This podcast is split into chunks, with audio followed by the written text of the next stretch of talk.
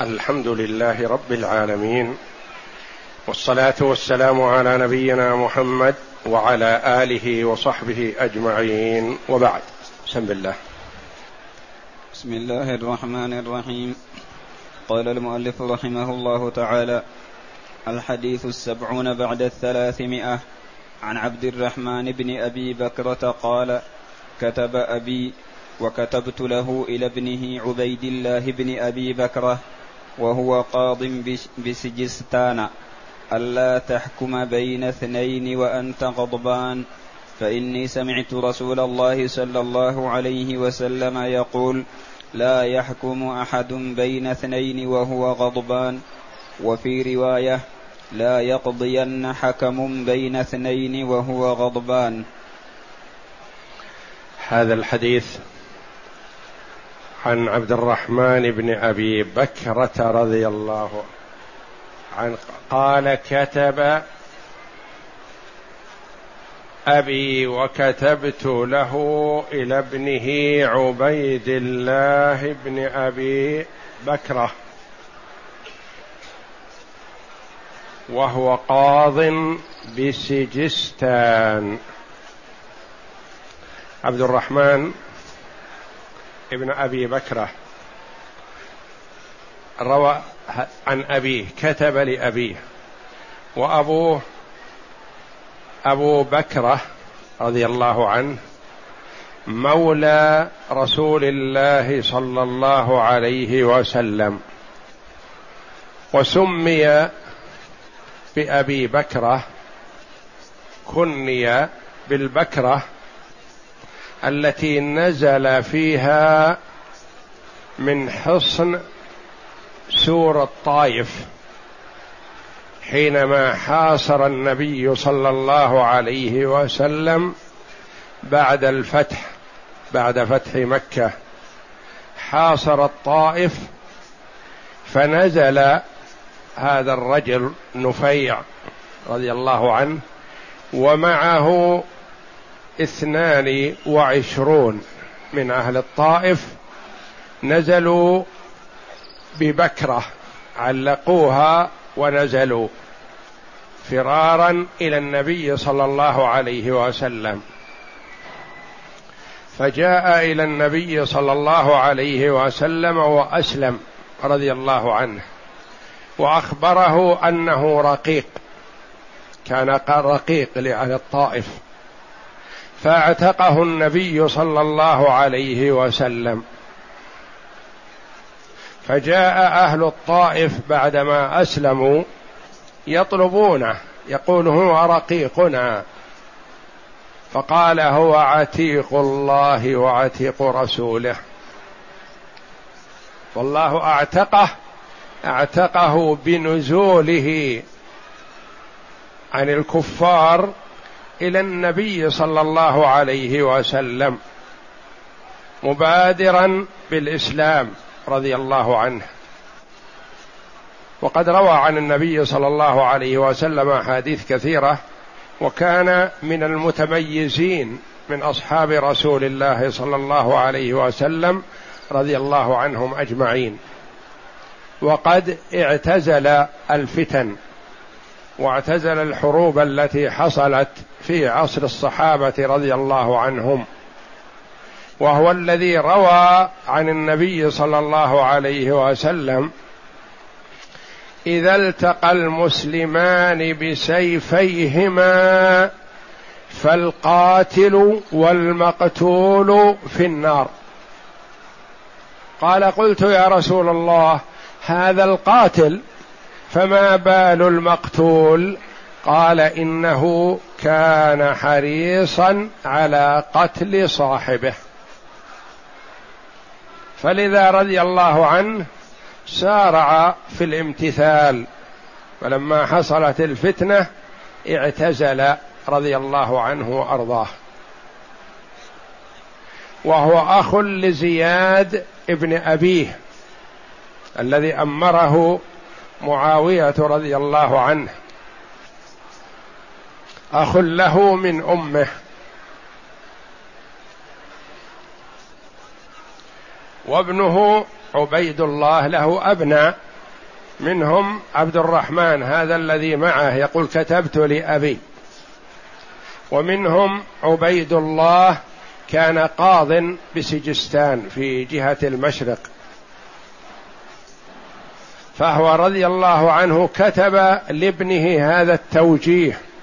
الذي سمعه من النبي صلى الله عليه وسلم. وكان رضي الله عنه يوجه من يرى أنه يخرج عن جادة الصواب وينصح باعتزال الفتن والبعد عنها ما استطاع المرء إلى ذلك سبيلا.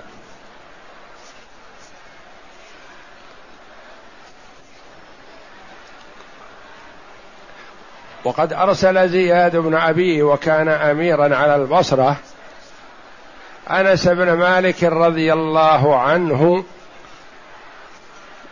يعاتب أخاه أبو أبا بكرة رضي الله عنه في أمر من الأمور ويسترضيه. فقال لأبي بكرة إن زياد ولى أولادك اولاده ثلاثة ولاهم. فقال ما زاد على أن أدخلهم النار. يعني السلامه من الولاية خير.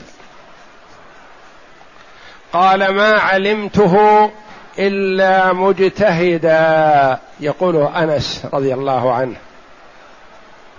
قال وهل أهل حرورا؟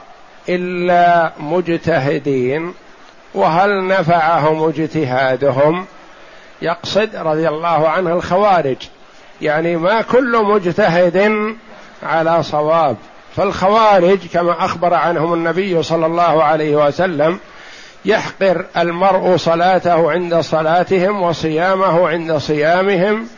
يتلون القرآن لا يجاوز حناجرهم.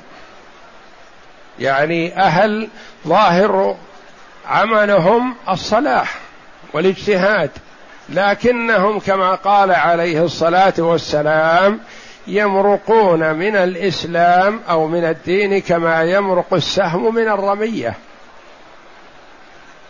فهو رضي الله عنه مقتنع من طريقته في الاعتزال والبعد عن الفتن لما سمعه من النبي صلى الله عليه وسلم. فهو كتب إلى ولده عبيد الله وكان ولده قاضيا في ناحية المشرق. ألا تحكم بين اثنين وأنت غضبان. لما؟ ما جاء بهذا من عنده. قال فإني سمعت رسول الله صلى الله عليه وسلم يقول لا يحكم أحد بين اثنين وهو غضبان. يبين لولده الحكم والدليل رضي الله عنه. يقول لا تفعل كذا. ربما قال الولد أو لم يقل ولم فبين له النبي فبين له رضي الله عنه الدليل على قوله هذا أنه سمع النبي صلى الله عليه وسلم يقول لا يحكم أحد بين اثنين وهو غضبان. لما؟ لأن الغضب يغير مزاج الإنسان ويحمله على عدم التوازن والانضباط فيخرج الحكم على خلاف الصواب غالبا مع الغضب. ألحق الفقهاء رحمهم الله بالغضب الجوع والعطش والحر الشديد والبرد الشديد. قالوا هذه ملحقة بالغضب لأنها مظنه مظنة على مظنة فالغضب مظنة عدم التوازن. وهذه مظنة على مظنة عدم التوازن أن في مثل هذه الأحوال ما ينضبط الإنسان. إذا حكم الحاكم وهو غضبان فما الحكم؟ إن وافق الصواب صح حكمه. وإن لم يوافق الصواب فليس بصحيح. لأنه قد يغضب ويحكم حكما صوابا فينفذ. وقد يغضب غضبا شديد فيحكم حكم غير صواب فيجب رده. ولا يجوز الاستمرار في الحكم إذا تبين فيه عدم الصواب. من قال يجوز أن يحكم الحاكم وهو غضبان إذا وافق الصواب وافق الحق استدل بأن النبي صلى الله عليه وسلم حكم بين الزبير ابن العوام رضي الله عنه وبين أحد الأنصار رضي الله عنه في شراج الحرة. كان للشعبه من شعب الوادي تسقي أرض الزبير ثم تنزل إلى أرض الأنصاري. فأراد النبي صلى الله عليه وسلم أن يصلح بينهما. قال يا زبير أسقي وأرسل الماء إلى جارك. فغضب الأنصاري وقال أن كان ابن عمتك يا رسول الله. والرسول عليه الصلاة والسلام معصوم من الخطأ والزلل والميل مع قريب أو بعيد عليه الصلاة والسلام فهو أتقى الخلق على الإطلاق لله تبارك وتعالى لا يحكم للزبير ولا لغيره بخلاف الصواب.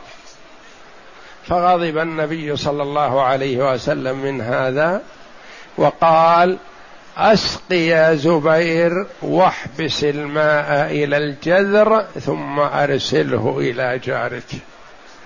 كان في الأول عرض الصلح ولم يستوفي صلى الله عليه وسلم للزبير حقه. فلما أغضبه هذا الأنصاري رضي الله عنه قال له أن كان ابن عمتك لأن الزبير ابن عمة النبي صلى الله عليه وسلم. فجده عبد المطلب من قبل أمه. حين بعد هذا استوفى النبي صلى الله عليه وسلم للزبير حقه وقال اسق يا زبير واحبس الماء إلى الجذر. خلوا يرد يرجع الماء. ثم أرسله إلى جارك بعدما تسقي السقي الكامل. وهذا هو الحكم فيما إذا كان واحد أسفل من الآخر في الماء فعلى الأول أن يسقي ويمنع الماء حتى يصل إلى الجذر الذي هو الحدود بين السواقي ثم يرسله إلى جاره بعد هذا قال الفقهاء رحمهم الله من هذا يؤخذ أنه لو حكم الحاكم وهو غضبان فحكمه ينفذ إذا كان صوابا. قياسا على فعل النبي صلى الله عليه وسلم مع أن النبي صلى الله عليه وسلم معصوم. وما يمكن أن يجره غضبه إلى خلاف الصواب رضي الله عنه. وقال عليه الصلاة والسلام وقال عليه الصلاة والسلام لما سئل عن ضالة الإبل قال ما لك ولها. نهاه عن أن يقربها. فإن معها حذاءها وسقاها ترد الماء وترعى الشجر. فأخذ من هذا أولا استحباب بل وجوب النصيحة. وخاصة للأقرب فالأقرب. فأبو بكرة كتب لابنه وهو قاضي وما اتكل على علمه ومعرفته بأصول القضاء. كتب له النصيحة. وأمر ابنه عبد الرحمن الذي عنده أن يكتب الكتاب باسمه لولده. وبذل العلم لمحتاجه وخاصة من يحتاج هذا الشيء. لأنه ما كتب هذا لإنسان لا حاجة له بهذا الحديث. كتبه للقاضي وقاضي ابنه. فكتب له هذا الكتاب لأنه في حاجة إليه. والقاضي يستنير بهدي المصطفى صلى الله عليه وسلم إذا وفقه الله جل وعلا لذلك.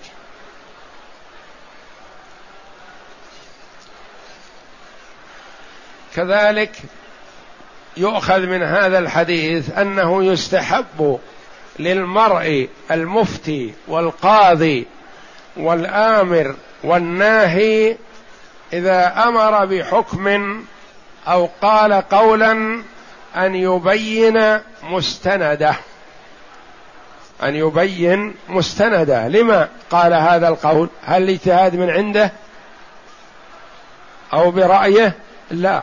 وإنما هو لقول الله تعالى أو لقول رسوله صلى الله عليه وسلم. وفي رواية لا يقضين حكم الحكم هو القاضي والقضاء نوع من الحكم وفرق بين القضاء كما تقدم لنا والإفتاء. المفتي يبين الحكم ولا يلزم به. والقاضي يبين الحكم ويلزم به. حاكم قاضي. المفتي يبين يقول هذا الحكم. والقاضي يبين الحكم ويلزم به. ولا يصلح الناس إلا بالقضاة. فلا بد من قضاة يحكمون بين الناس بالعدل. لأن طبيعة الناس جبله بعضهم على الظلم والتعدي وتجاوز الحد فمن يردعه عن تعديه القاضي الحاكم بحكم الله جل وعلا. نعم. ما يستفاد من الحديث اولا فيه أنه يحرم على القاضي أن يحكم بين الخصمين وهو غضبان. قال في العدة شرح العمدة لا نعلم بين أهل العلم خلافا في ذلك. لأنه لا يجوز أن يحكم وهو غضبان. فإذا غضب لأمر ما الا يحكم ولا ينبغي له أن يبادر بالحكم في حال الغضب. نعم. ثانيا علة النهي أن الغضب يشوش على القاضي فيمنعه من سداد النظر في الدعوى واستقامة الحال.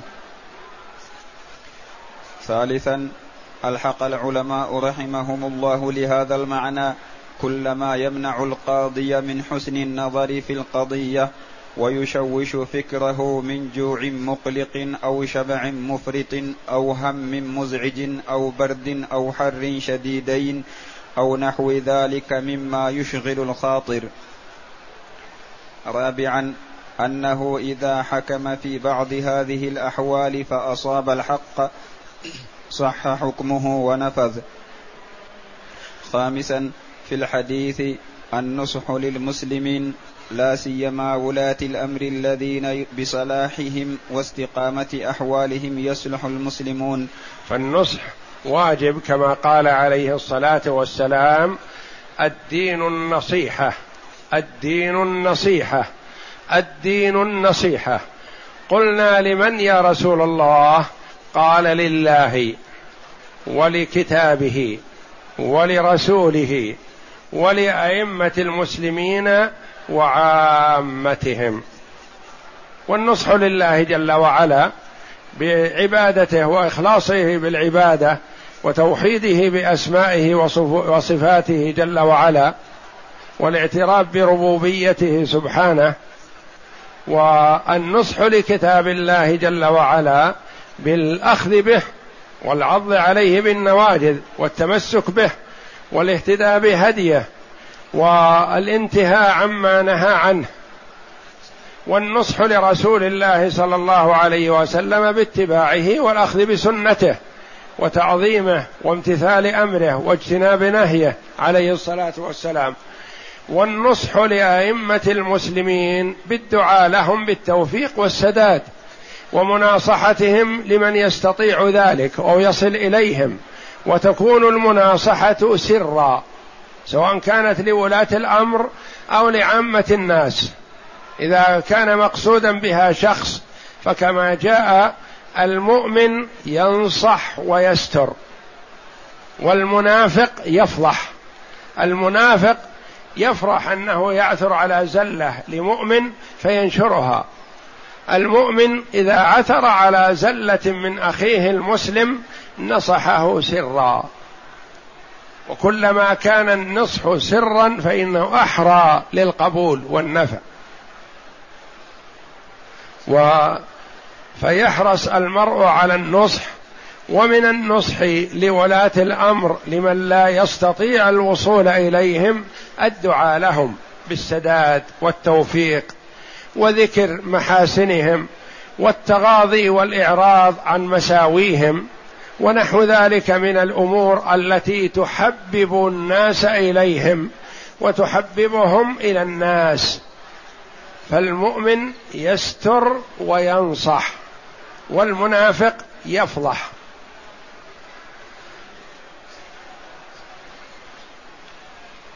وعامة المسلمين كذلك ولا ينبغي له أن ينصح أخاه المسلم بمحضر من الناس إذا كان مقصود به واحد. وإنما يأخذ بيده سرا وينصحه ويحثه على ما يرى أنه الصواب ويستر عليه ما عثر على زلة منه. نعم. في الحديث النصح للمسلمين لا سيما ولاة الأمر الذين بصلاحهم واستقامة أحوالهم يصلح المسلمون فنصحهم بالطرق. أن صلاح الولاة صلاح للرعية. إذا صلح الولاة صلحت الرعية بإذن الله لأنهم بصلاحهم يحملون الناس على الصلاح وبإعراضهم وفسادهم يفسد الناس والعياذ بالله. فهم قادة الناس وأئمة الناس إذا صلحوا صلح من تبعهم. وكما يقال الناس على دين ملوكهم. حسب ما يكون اتجاه الولاة تتجه الرعية. نعم. فنصحهم بالطرق الحسنة من أفضل القرب والطاعات ومن أرجى الوسائل لإصلاحهم. بالطرق الحسنة يعني بدون تشهير وذكر مساوي ونحو ذلك وإعلان هذا وإنما يكون سرا سرا حسب الاستطاعة. والله أعلم وصلى الله وسلم وبارك على عبده ورسول نبينا محمد وعلى آله وصحبه أجمعين.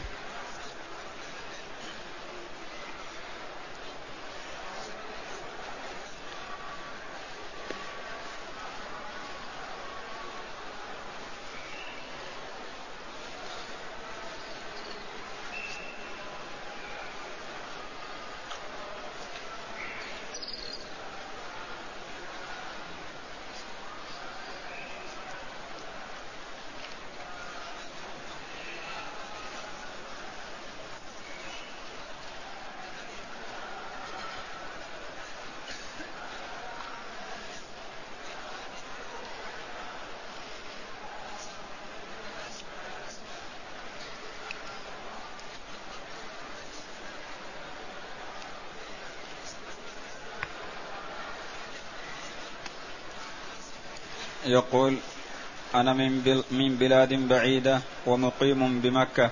من الله سبحانه وتعالى علي بالحج قبل عامين فهل إذا أديت فهل إذا أردت الرجوع إلى بلدي الآن يلزمني طواف وداع الحجة التي كانت قبل سنتين؟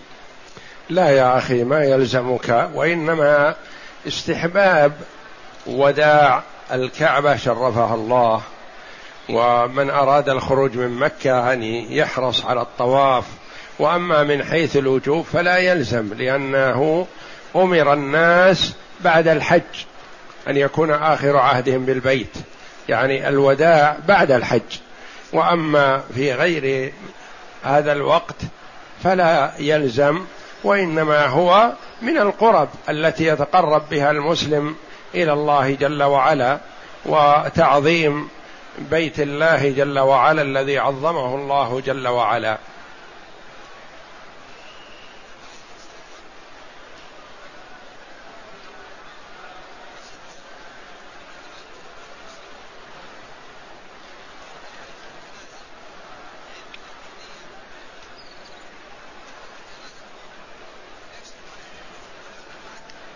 يقول أنا من سكان مكة. جئت من السفر وقد دخل وقت صلاة المغرب في الطائرة ونويت جمع التأخير رغبة في الحصول على فضل مضاعفة الأجر بمئة ألف. وصليت المغرب والعشاء الساعة الحادية عشر والنصف ليلا. فهل فعلي هذا صحيح؟ لا حرج عليك في هذا لأن تأخير الصلاة في الطائرة من أجل التمكن من أدائها على الوجه الأكمل. بخلاف ما إذا أداها المرء في الطائرة فقد لا يطمئن فيها ولا يأتي بالسنن المستحبة في صلاته إلا إذا خشي خروج الوقت.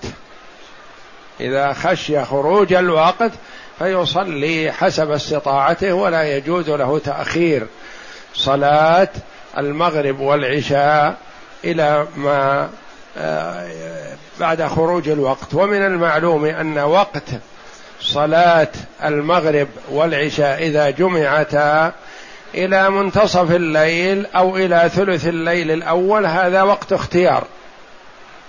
ووقت الضرورة إلى طلوع الفجر. وقت الضرورة إلى طلوع الفجر.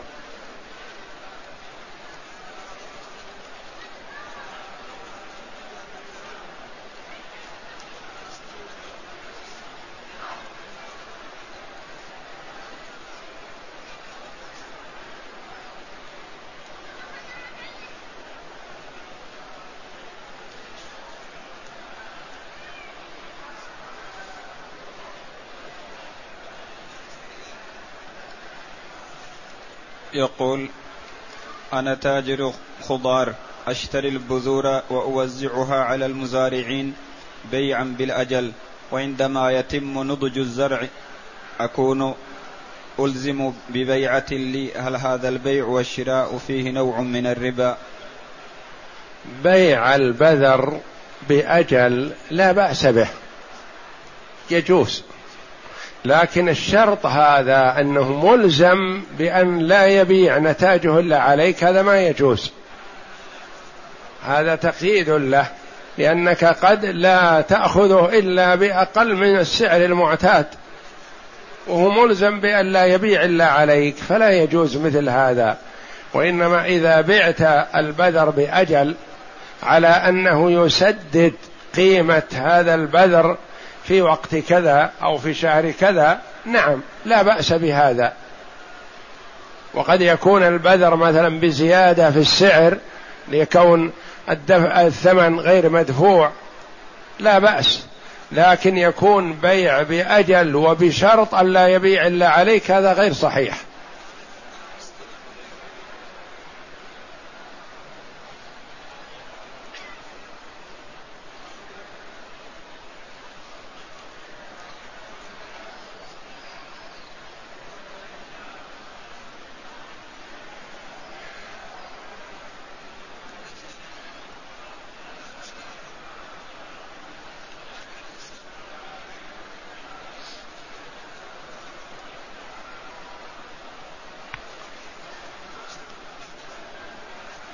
يقول إذا أعطى إنسان إنسانا آخر عشرين ألف ريال سعودي ليسرف به لحظ نفسه مدة معينة ولكن قال رب المال لصاحبه حينما ترد المال ترده عملة إفرنجي يعني اتفقنا على أنه يرده على حسب الصرف الموجود في البنوك حينما أخذه.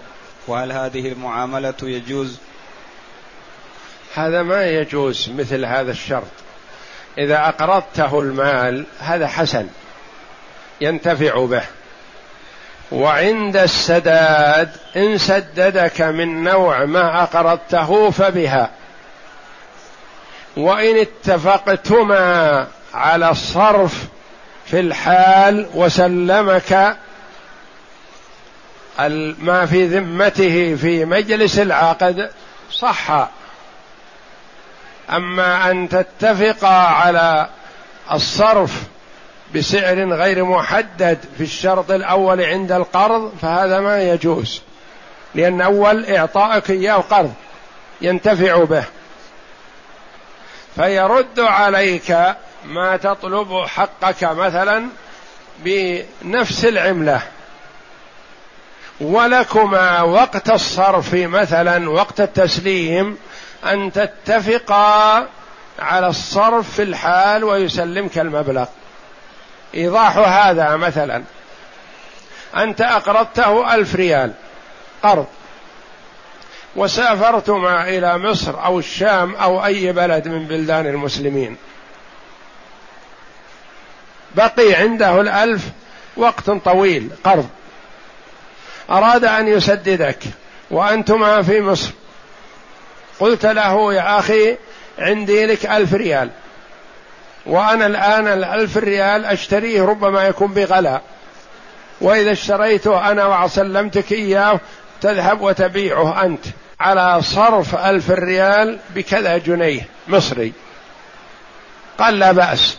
فاتفقتما على صرف ألف ريال بجنيه مصري معدود وتسلمه في الحال. ما تقول نتفق على كذا جنيه مصري أسلمك إياه غدا؟ لا هذا ما يجوز. لازم وقت الصرف. عند وقت الاتفاق تسلمه العملة. أي نوع من أنواع العملة؟ مثلا عنده لك ريال وأنت في مكان مثلا ما أنت في حاجة إلى الريال. أو هو يشق عليه تسليم الريال الآن لأنه بعيد. فاتفقتما على أن يسلمك العملة الحالية التي تتيسر له وأنت تنتفع بها. فإذا اتفقتما على أن ألف ريال بكذا وكذا من العملة الأخرى وسلمك في الحال صح.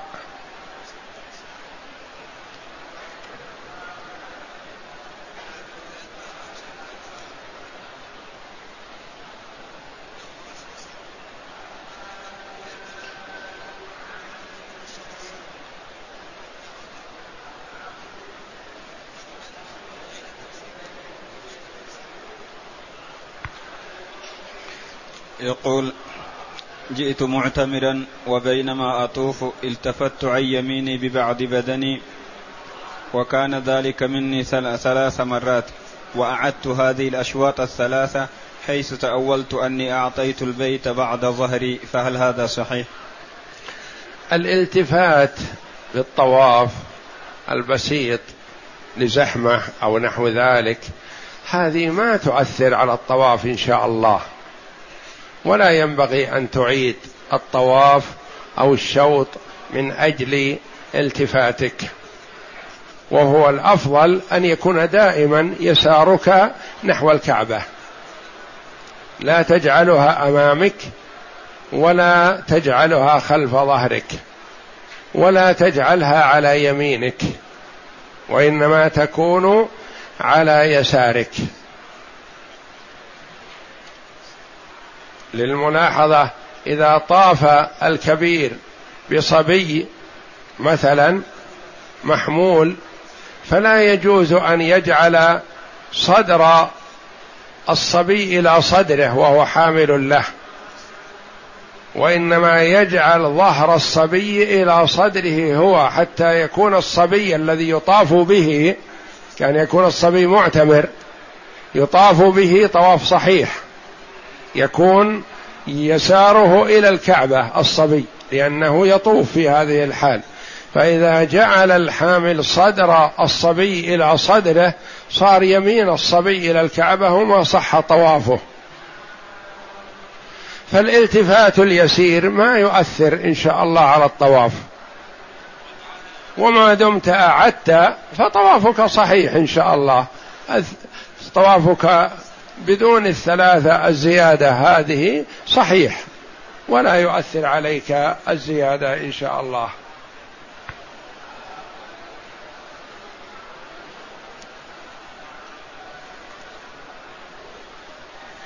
يقول كيف تصلي المرأة صلاة الجمعة؟ هل تصليها في وقت دخول الصلاة أم تسمع الخطبة إذا كانت في بيتها؟ من المعلوم أن المرأة إذا كانت في المسجد مع الإمام الذي يصلي الجمعة فإنها تصلي الجمعة مثله معه ويكفيها الجمعة. لأن من حضر الجمعة ممن لا تجب عليه أجزأته الجمعة. المسافر لا تجب عليه الجمعة. إذا حضرها في المسجد أجزأت المرأة لا تجب عليها الجمعة. إذا حضرتها أجزأتها وهكذا. والصبي ما تجب عليه الجمعة. إذا حضرها أجزأته عن الظهر. الرقيق ما تجب عليه الجمعة. فإذا حضرها أجزأته. فإذا صلت المرأة في بيتها من المعلوم أن وقت صلاة الظهر من الزوال. من زوال الشمس. يعني مثل هذه الأيام من الساعة 12 ونصف إلا قليل. إلى دخول وقت صلاة العصر. إلى أربع إلا ربع تقريبا. كل هذا وقت لصلاة الظهر. فلا حرج عليها أن تؤخر ساعة أو ساعة ونصف ما في حرج. وإذا كان تأخيرها لمصلحة فلا حرج عليها. تؤخر من أجل أن تسمع الخطبة ثم تصلي بعد هذا. فالتأخير مع سعة الوقت ما في مانع لأن الله جل وعلا وسع على عباده.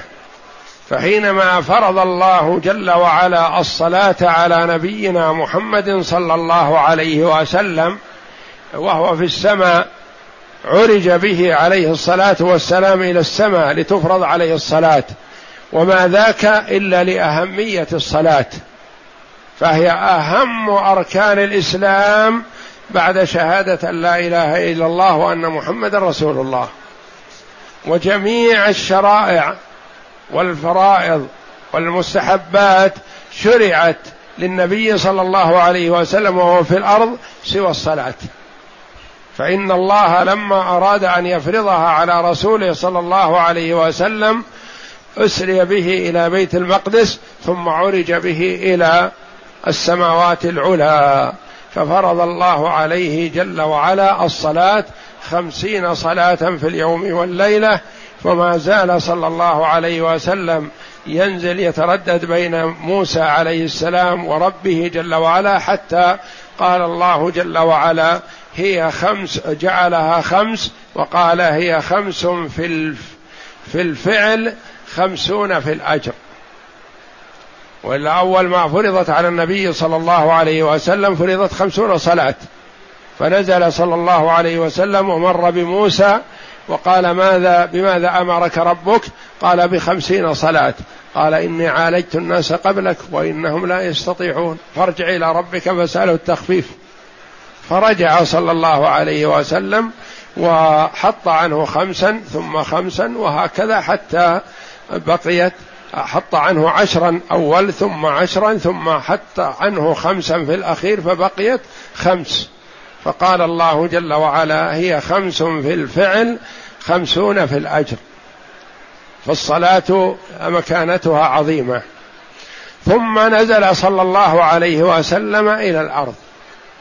فأرسل الله جل وعلا إليه جبريل على نبينا وعليه أفضل الصلاة والسلام يعلمه الوقت فصلى به في اليوم الأول في أول الوقت وصلى به في اليوم الثاني في آخر الوقت ثم قال يا محمد الصلاة بين هذين الوقتين بين أوله وآخره.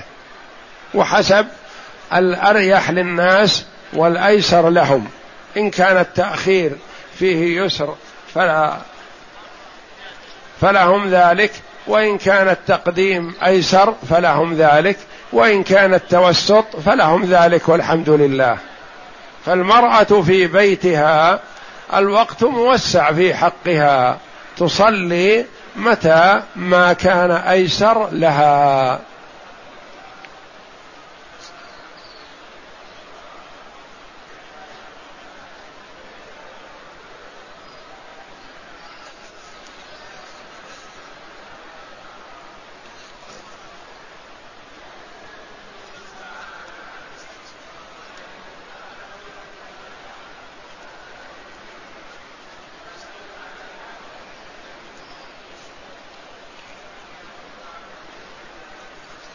يقول إنه قصر للتحلل من العمرة ثم إنه بدا له أن يحلق فلبس الإزار ثم حلق.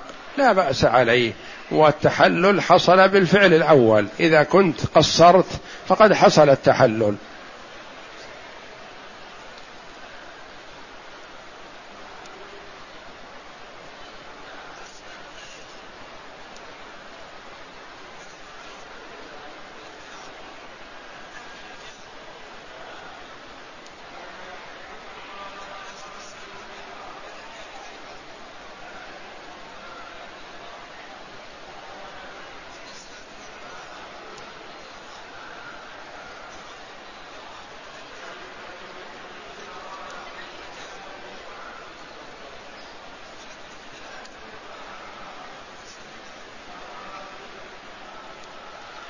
يقول أنا رهنت مزرعتي بأربعمائة ألف يمني لأتزوج. هل علي شيء في هذا؟ إذا كان هذا قرض أقرضك هذا المبلغ وجعلت المزرعة رهنا بيده وما تنتج المزرعة يكون لك. أو يأخذه ويحتسبه لك بقيمته. فهذا لا بأس به. قرض سليم قرض حسن. وبيده رهن لو عجزت عن التسديد تباع المزرعة ويسدد يأخذ القرض. أما إذا كان هذا الرهن أن المزرعة بيده يستغلها حتى ترجع عليه الأربعمائة الألف هذا ما يجوز. هذا قرض جر نفعا وكل قرض جر نفعا فهو ربا. ولا يجوز للمقرض أن يستفيد من مال المقترض. وإنما إذا أعطاه شيئا رهن وكان هذا الرهن له ريع فالريع يكون لمالكه. لا يكون للمقرض وإنما للمالك. المزرعة فيها نتاج مثلا فنتاج المزرعة لمالكها. فإن استلمه المقرض وباعه وسجله له فلا بأس عليه. يعني يقول مثلا بذمتك له أربعمائة ألف. سلمت المزرعة. المزرعة يستثمرها. ريع المزرعة في كل سنة مثلا عشرين ألف خمسين ألف أقل أكثر يسجله واصل. فهذا لا بأس به. وأما إذا كان مقابل القرض فهذا لا يجوز.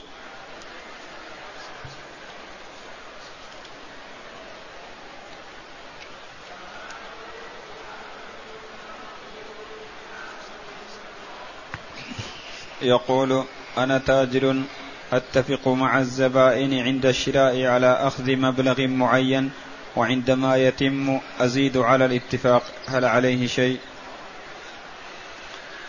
كره بعض العلماء رحمهم الله أن يقول الرجل أبيع عليك العشر إحدى عشر أو العشر اثنى عشر ونحو ذلك.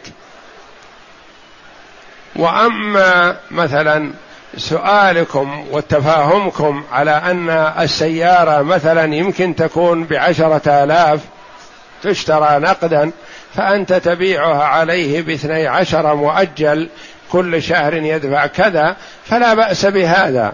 لكن لا تبيع عليه العشر إحدى عشر أو العشر اثنى عشر أو تبيع عليه السيارة قبل أن تشتريها من مالكها الأول وإنما تقول مثلا إذا حصلت السيارة أنا بعشرة ممكن أبيعها عليك بإحدى عشر مؤجل. فقال لا بأس ما حصل اتفاق بينكم على هذا ولا يلزم أحدكم الآخر بشيء. فذهب واشترى السيارة وصارت في ملكه. فله أن يقول أبيع عليك بكذا وأنت من حقك أن تقبل أو لا تقبل.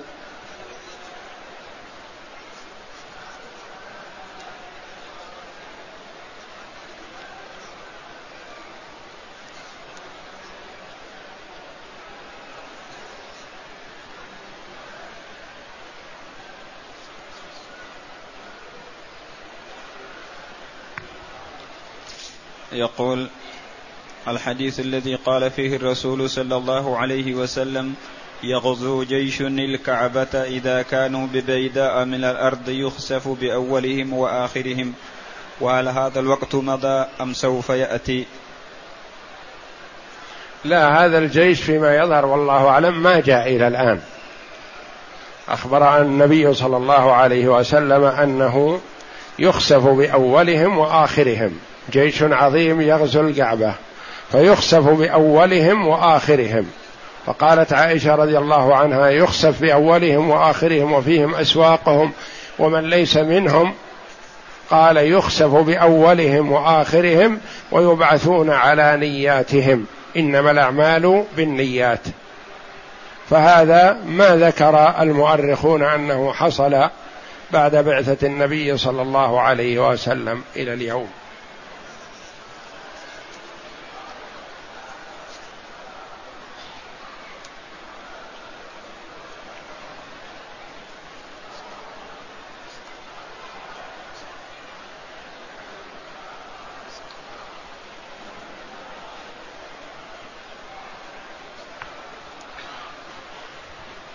يقول المسافر إذا كان في منطقة ليس بها مسجد لو صلى بزوجته هل له أجر الجماعة؟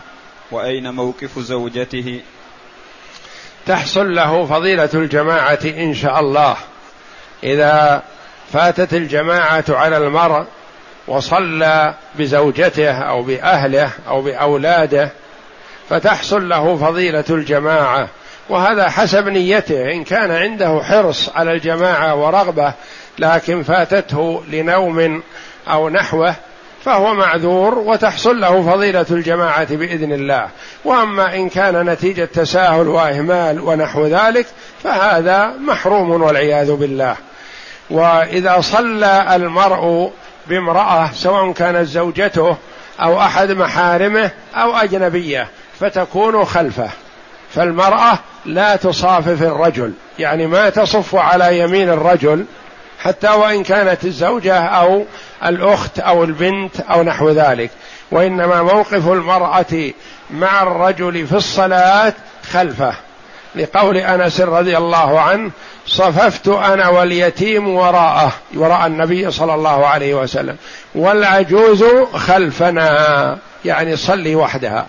والمرأة ما تصلي فذ في الصف إلا إذا كانت وحدها ما معها غيرها. أما إذا كان معها نسوة فلا يجوز للمرأة أن تصلي وحدها لقوله صلى الله عليه وسلم لا صلاة لمنفرد خلف الصف.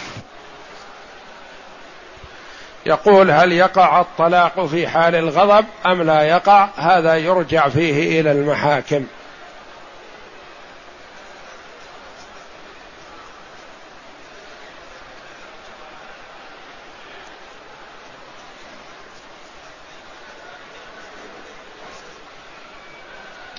يقول المسافر الذي ينوي الإقامة لأكثر من أربعة أيام وربما ينوي الإقامة لمدة شهر هل له أن يقصر ويجمع وتسقط عنه الجمعة؟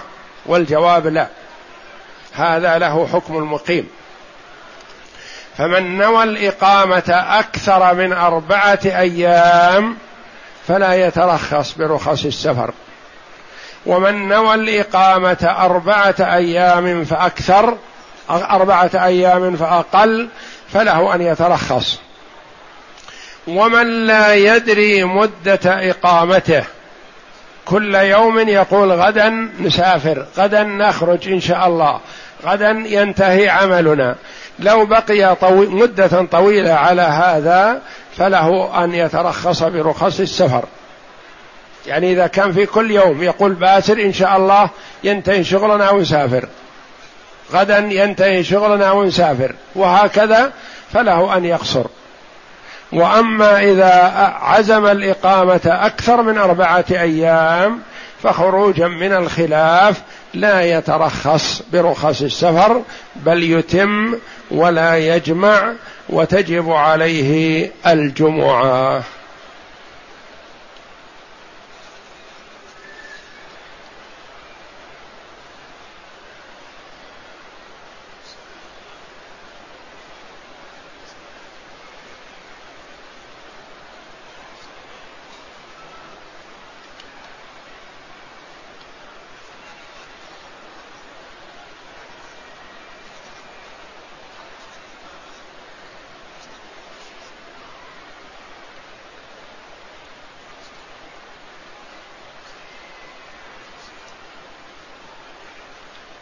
يقول حصلت الفتنة في عصر الصحابة رضي الله عنهم وحصل ما حصل فما هو موقفنا؟ موقفنا نترضى عن صحابة رسول الله صلى الله عليه وسلم ولا نخطئ لأنهم مجتهدون رضي الله عنهم ونأمل أن يغفر الله لهم بفضل صحبة رسول الله صلى الله عليه وسلم وجهادهم في سبيل الله. ونقول كما قال بعض سلفنا الصالح رحمة الله عليهم طهر الله سيوفنا من دمائهم فنطهر ألسنتنا من الخوض فيهم. ونترضى عنهم رضي الله عنهم ونلتمس لهم العذر وأمرهم إلى الله تبارك وتعالى. والله أعلم. وصلى الله وسلم وبارك على عبده ورسول نبينا محمد وعلى آله وصحبه أجمعين.